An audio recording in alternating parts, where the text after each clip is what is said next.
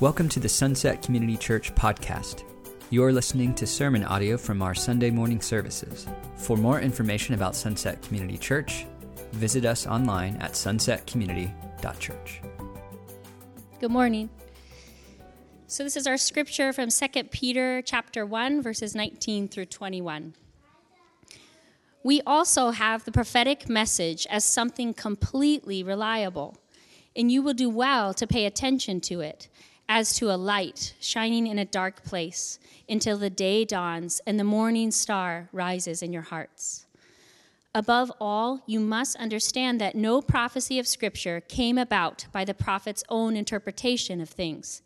For prophecy never had its origin in the human will, but prophets, though human, spoke from God as they were carried along by the Holy Spirit. This is the word of the Lord. Thanks, Kelly. Well, good morning. It is uh, always uh, so good to be together. Uh, I don't know about you all, but I have been digging the weather uh, this fall. I, I do complain about the weather a, little bit. You can ask my wife a little too much sometimes. Um, but uh, man, these dry, warm days have been such a blessing. Yesterday, I had uh, the, the privilege, uh, it was fun, to go to uh, the Mariners and A's game the day after they clinched the, uh, their first playoff in 21 years. Any Mariners fans in here? A couple? All right, that's good. So it is, fall is in full effect right now. Um? Am I, I uh, yeah, am I converted to a Mariners fan? Uh, I'm a backslidden San Francisco Giants fan. So they're in the AL, so yeah, I'll root for the Mariners for sure. So. Uh, there is a rule, an uh, unspoken rule in our church that when the, um, the shifting sports here, when the Seahawks play at 10 a.m., nobody t- talks about the score. So for those of you recording the game right now, um, no, but you know, sports are an interesting thing as we think about the, the unity, the unifying kind of power of rooting for a common, uh, a common team. Yesterday, you know, in, in a lot of ways, when you go to a sporting event, it's like a worship event.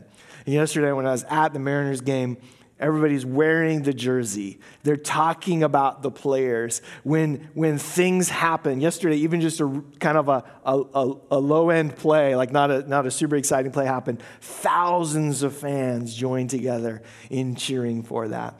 And it's, it's um, not hard to see the spiritual parallels uh, in our faith. But one of the things that we don't want to, to grab a hold of uh, that's related to, to sports fandom is this idea um, that we are only fans when things are going well, right?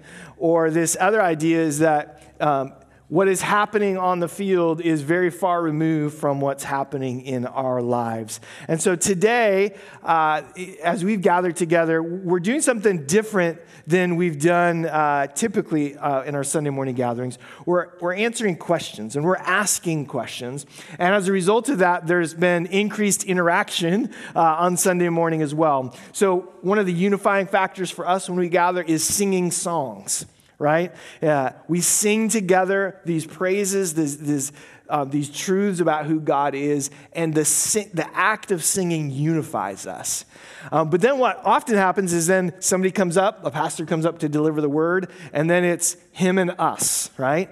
And so in this series, what we've been trying to do is us, all of us together, wrestling with the truths of our faith. And so um, today we're going to be talking about a question that um, was again submitted to us. All of these questions have been submitted to us about the Bible. Now, I have a, I have a memory, I grew up in the church, I have a memory of, of my dad in the mornings, every morning sitting with a cup of coffee and the Bible opened. And I remember at a young age thinking, I love to read books, I love to read stories. And when you read a story, you read it once through and then you put it away. You're done with it. You return it to the library, you put it up on the bookshelf. And so I asked my dad, I go, Dad, why do you keep reading the Bible? Like, haven't you read it by now? Like, oh yeah, I've read it by now, he told me, many times. And, and you know, that, at that time, my dad was probably in his 40s, and so I thought, man, he's so old and he's read the Bible so many times. Does he really still not get it? Like, why does he keep reading the Bible? And so I asked him, I go, what is there? Why do you keep reading it? He says, He says, It is the living word. Like every time I read it, something new comes to me. God speaks to me personally through his word. So I thought, wow, that's pretty cool. And so this morning, we're going to ask the, this question that was asked of us is what is the role of the Bible in our faith and life? How do we read it? What is the role of our Bible in our faith and our life? We can make this personal. What is the role of the Bible in your faith and your life? How do you read it? Now, if we were to ask this question outside of the, the church, how do you think people would respond? What do you think their answer would be? Well, there was a, a, a survey done recently by Lifeway, um, and they, they asked the question um, of people outside the church. They said, Do you agree or disagree with this statement? The Bible, like all sacred writings, contains helpful accounts of ancient myths, but is not literally true. So they surveyed thousands of people in the United States and they said, agree or disagree. As a non Christian, what do you think? Not surprisingly, non Christians, 53% eh, of US adults agree with this statement. Actually, that's lower than I thought. I would think non Christians, even more than that, would, would say that. But that shows that the, the roots of the Christian faith in our culture are still pretty deep. So then they asked the question to those who claim to be Christian, or you could say evangelical. What do you think? How many do you think of Christians would agree with this statement? I was pretty surprised. 26% of Christians think this. Those that say, yeah, Jesus, we believe in Jesus, we believe in the Bible, like, well, they believe in the Bible, but they, this is their view of the Bible. And this might explain why, in this same poll that was taken, it, it showed that 38% of Christians also believe that religious belief is a matter of personal opinion, not objective truth. You know what objective truth means, right? It's, it's not based on how you feel uh, or, or even what you personally believe. Objective truth is always true. And so 38% of Christians believe that religious matter, religious belief is just a matter of opinion, not what is really true. And so why do I connect these things? Well, for us as believers, if the Bible is just myth, then yeah, then our religious belief is also just myth, right? But if the Bible is, uh, is true, then we have to deal with that question as well. So, back to the question what is the role of the Bible in our faith and life, and how do we read it? Before we talk about this in the us sense as a church, uh, let's make it personal. So, let's take a moment and answer these questions just in small groups this morning. Turn to a few people. If you don't know them, introduce yourself. If you're sitting by yourself, you're going to have to be bold and, and move towards some people. And let's take about five minutes in, in small groups and ask these questions What is the role of the Bible in your faith? Share that. What is the role of the Bible in your life? And we separate these because some, of, some people go, Well, in my faith it's this, in my life it's this, right? We separate that. Maybe it's the same, maybe it's different. And then how do you read the Bible? How do you approach it? How do you understand it? How do you process it? Are you ready? All right, let's take five minutes and go ahead and huddle up and do it. Okay. We'll bring us back. Some good stories being shared, some good thoughts and ideas, I'm sure. So, what is the role of the Bible in your faith? What is the role of the Bible in your life? How do you read it? Now, honestly, in, in, a church, we ask this question, and some of you probably felt like you had to say things that maybe weren't even true because it can be a little humbling, right? We talk about our relationship with the Bible in this setting on Sunday morning. What is the role of the Bible in your life? For some people, it's foundational. For some people, it's good advice. For some, it's a dust collector, right? We have one, but boy, we haven't opened it in a while. What is the Bible? What is the role of the Bible in your faith? Well, it's got some good stories. Uh, whatever the pastor says it is the role, that's what it is. Or some of us feel it's a religious obligation. Well, this is just, if I'm, if I'm going to be a Christian, then I got to have this and I got to I got to put some time into it. How do you read the Bible? Is it timeless truths about who God is? Is it a magic eight ball? Well, I need a word from the Lord today. Put my finger down on the page.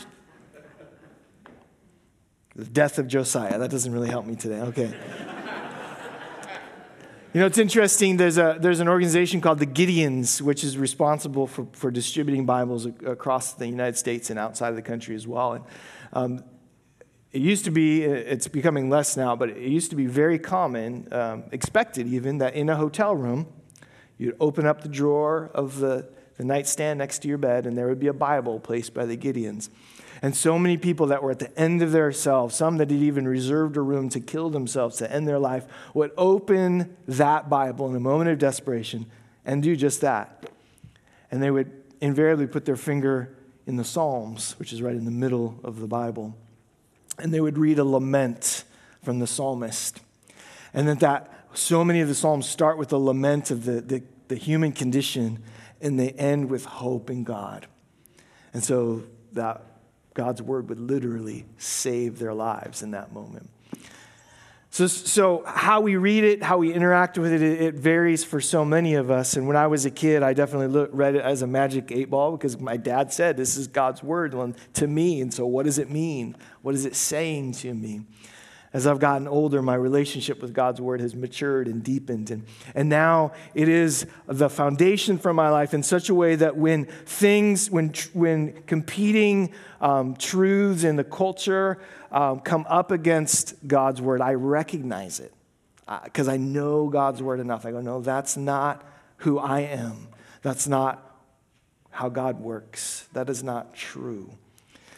So, how we interact with the Bible is an important question, especially for the people of God. And maybe you even find yourself falling into that percentage of Christians that would have answered in the affirmative that, yeah, it's good, but it's, a, it's not, it's myth, it's not absolute. So, first, we might want to answer the question this morning uh, for those that don't know what is the Bible? What is the Bible? Well, the word Bible comes from the Latin biblia, which means books.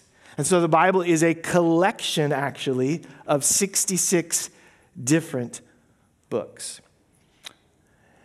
Uh, it is written, the Bible is written by over 40 different authors spanning 1,500 years. And the original language of the Bible, some of you may not know this, but it's not English. you laugh, but a lot of people think it is. They think it's King James English, you know, from the 1600s.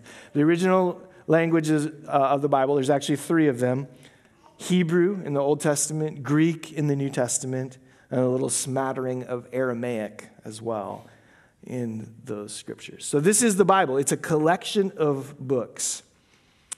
Now, what does the Bible say about itself? Well, 2 Timothy, I think, encapsulates the high view of Scripture that we have as Christians the, what the Bible says about itself. It says, all scripture, say that with me, all scripture, not some, not select parts, not the parts that I like. All scripture is God breathed and is useful for teaching, rebuking, correcting, and training in righteousness, so that the servant of God, that's you and me who have placed our faith in Jesus, may be thoroughly equipped for every good work. God breathed. I mentioned the Bible's written in three different languages. This God breathed word is a Greek word, theopneustos. God breathed, God inspired. So we know as believers that human writers wrote down these words. And so in their writings, you'll see that reflected even their personality or their writing style. But God inspired, God breathed the words that they wrote down for us. Kelly read this uh, for us right before I came up here. We'll read it again. 2 Peter chapter 1 says this We also have the prophetic message as something completely reliable. And you will do well to pay attention to it as a light shining in a dark place until the day dawns and the morning star rises in your hearts. Above all, you must understand that no prophecy of Scripture came about by the prophet's own interpretation of things. For prophecy never had its origin in the human will, but prophets, though human, spoke from God as they were carried along by the Holy Spirit. And so, again, this, this connects with 2 Timothy. The, the words that these human authors wrote were born of the Spirit of God, they were inspired by God Himself. You know, last week we talked about miracles, and, and, I have to say that there is a case to be made that the preservation of these scriptures themselves is miraculous. 1,500 years, 40 different authors, and yet there is a unified message through all of Scripture God's heart for humanity and His redemptive plan for us, for His creation. It's interesting, there's just in the New Testament, there's 24,000 copies or portions of the New Testament that have been found uh, through archaeological studies and researches. And all of these, these pieces, you would think it would be kind of like that game telephone where you whisper in somebody's ear and by the time it gets around, it's something different. You would think that 24,000 copies that you would find very, uh, huge differences between them all. And what's amazing is that they all confirm each other. This isn't kind of like Christian myth, this is archaeological truth. They all confirm each other. And while there may be minute differences in a phrasing or a letter because of, it was copies of copies of copies, they are not substantial in any significant way. So when you think about a miracle, we talked about miracles last week. God's word, the preservation of his word as an ancient document, is miraculous. Now, one of the, the big arguments against the, the accuracy of the Bible you may hear is that there is a, a big gap between when Jesus lived and when the accounts of Jesus' life were recorded God, Matthew, Mark, Luke, and John. They, they didn't have copiers or printing presses back then. And so most of the Gospels that were written were copied by hand. So one person wrote it, and then another person copied that, and that's how they distributed the manuscripts in the ancient world. Most of those that were copied by hand that we have today were written be- within 30 to 60 years of Jesus' death. So that means that the, the people that saw Jesus in the flesh were still around as these copies were being distributed. Let's compare that with some of the people that you may have read about in school. So, uh, some of you read about in, in history class, you read about Caesar and about the life of Caesar. Do you know how many um, copies there are of the account of Caesar's life? 10. And the, the nearest copy that we have uh, of that writing was a thousand years after he was alive. And yet we read in our histories, in our history books, in our classes, that this is an accurate depiction, an accurate truth of Caesar and the things that he did. We don't even think about it. But the closest copy we have is a thousand years, not 30 to 60 like Jesus' life. Plato, you've heard of Plato. We have seven copies of the writings of Plato, dated 1,200 years after he was alive. And there's whole studies and majors you can do on Plato's teachings. Again, nobody disputes their accuracy or, the, or what they contain. Some of you read the book Homer, the, the Iliad. Uh, there are 640 copies of that, so still a lot. But the, the nearest copy to when it was actually written was still 500 years after um, the original copy. So when we compare ancient manuscripts that we hold to as truth and accurate today in our culture, none of them are even close to the accuracy and that we have in the scriptures. There's one more. Um, some of you have heard of uh, the Book of Mormon. There's zero copies of that one, and yet there's a whole belief based on that, right? So the Bible is remarkably accurate. I'm not going to spend too much more time on that. In fact, we do a class several times a year here in the church if you're interested in learning more about kind of the, the textual criticism. So the, the question, one of the questions today is how do we read the Bible? How do we read the Bible? Do we read it as myth? Do we, do we kind of eat the meat and spit out the bones? Many of us, if you've read the, the Bible in its entirety, you come up against difficult things to understand. I was reading this morning in my, my Bible reading, I was reading the book of Daniel. And there's a visions that Daniel has, prophetic visions of things that would happen in the future.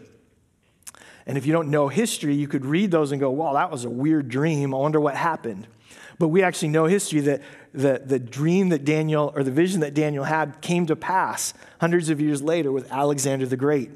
And Daniel actually records exactly what would happen when Alexander the Great's um, empire would crumble. Daniel's vision said four different leaders would show up and take parts of that kingdom. They never mention Alexander the Great in the vision, but years later, historians go, oh, look, this is exactly what happened. So, how do we read the Bible? How do we understand it? What does it say to us today? I, I just want to give you uh, just five thoughts on how we should approach God's word. If we believe that it is the inspired word of God, that it is His truth, I would say one of the first things we ought to do is read it in reverence. We call it the what Bible? Holy Bible that connects with the divine power of God, the authorship of God, that it is of all books set apart, is the number one bestseller in history. But more than that, it is the divine words of God Himself, His inspired recording. So we ought to read God's word with reverence. The other way we ought to read God's word is we ought to read it in context. Let me explain this a little bit. We talked about this before in our church, but the Bible is a collection of books, 66 different books, and it is not one type of literature. It's not one type of literature. How many of you ever read Lord of the Rings?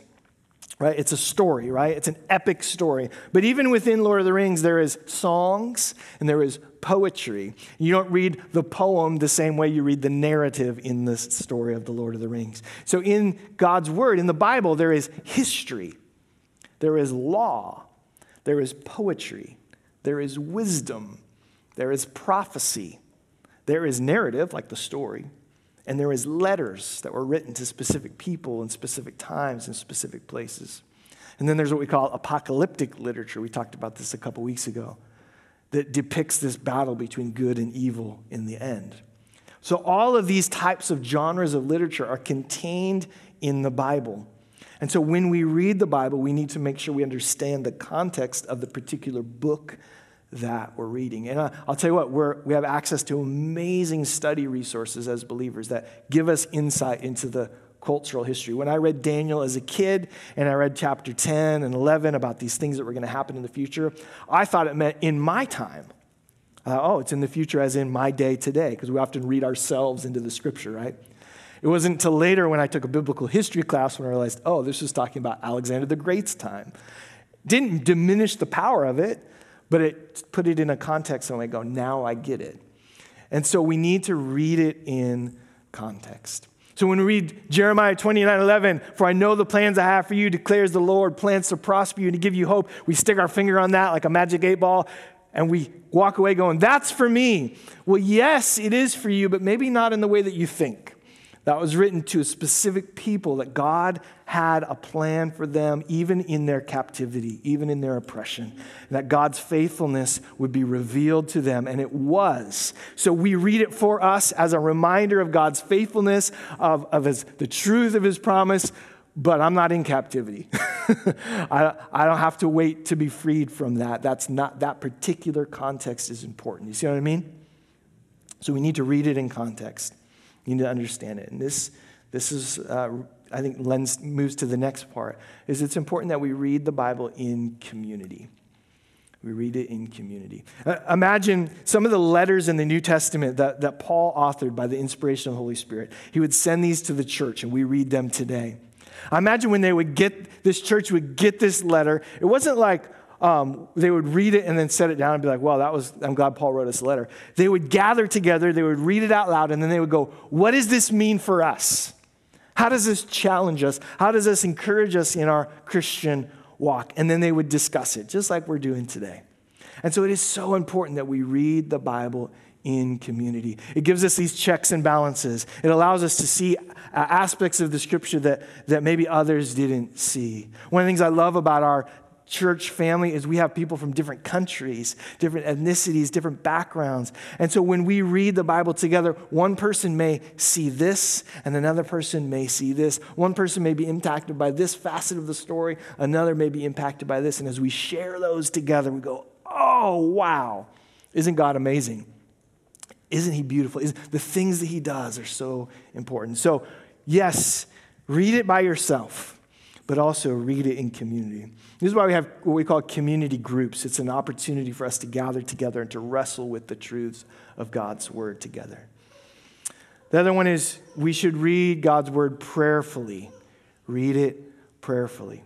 It, as the passage in Peter says, it was the Holy Spirit that inspired these words, it, it worked through these authors. And we as believers, guess what? We have the Holy Spirit. God says, God's word says that when we place our faith in Him, He gives us His Spirit. So when you're reading the Bible and you're going, I don't know what this means. Well, the same Spirit that authored these words lives in you, and you can say, God, would you show me what this means? Would you give me insight and clarity?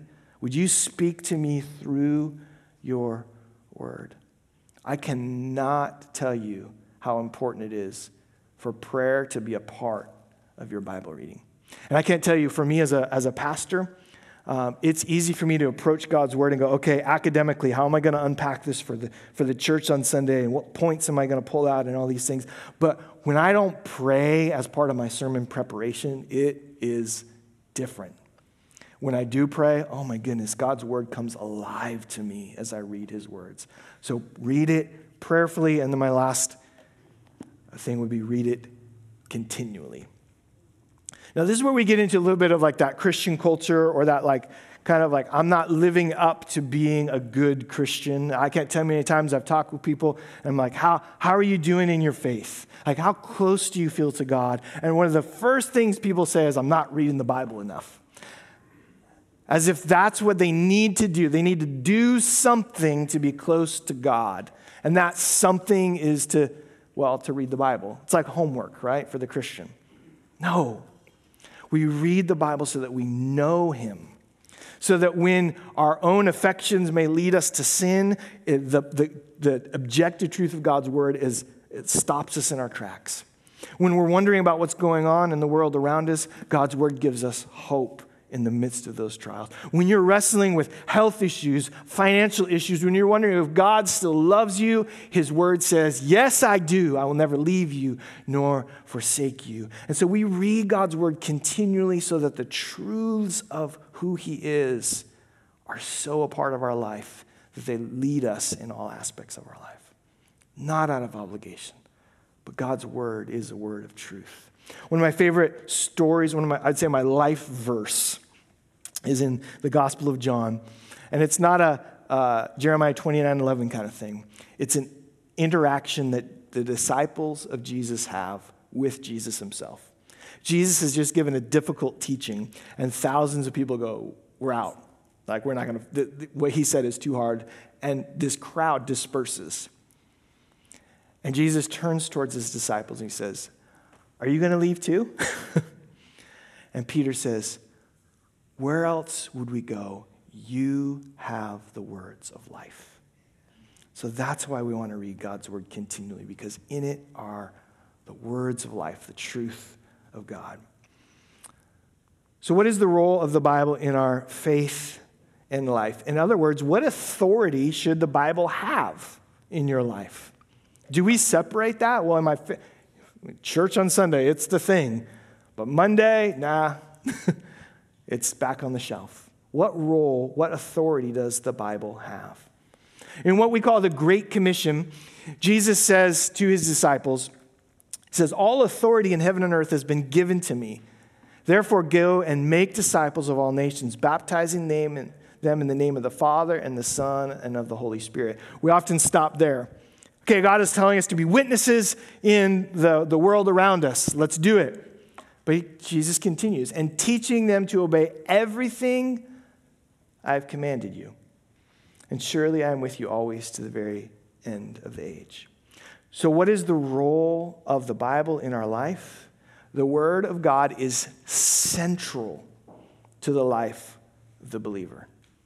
We are called to obey not just what we feel like obeying, but everything. Everything. The Word of God is central to the life of the believer. And, that, and as the Word of God, the actual Word of God, going back to 2 Timothy, it is for our benefit, for teaching, rebuking, correcting, and training in righteousness, so that we, the servant of God, may be thoroughly equipped for every good work. And so when you read the words of Jesus and you understand, you even see it in his life, that his words were a threat to the world around him because he was claiming objective truth. And the world responded harshly toward him. And so when we as believers hold to the word of God and it is central in our life, we should not be surprised when we come up against the same thing. When we are called bigots or narrow minded or science deniers or whatever you want to, whatever label you've heard towards Christians, because we believe that God's word is central. But there's a challenge, right? When we find ourselves outside of what is accepted and popular in culture, there's a challenge to, to decide do I really believe this book? Do I really believe it's the Word of God? Do I really want to follow it? And so I, I, have said this before often we nod and smile to Scripture when we agree with it, but as soon as it touches on something that requires change on our part, we become theologians. And we go, okay, how, uh, did, what's the original context? What did that really mean? How can I, that's not, does that apply to me? I don't think it applies. You know, we, we all of a sudden start doing the Google searches, right? And this is a common challenge. This is not like a 21st century, you know, American challenge.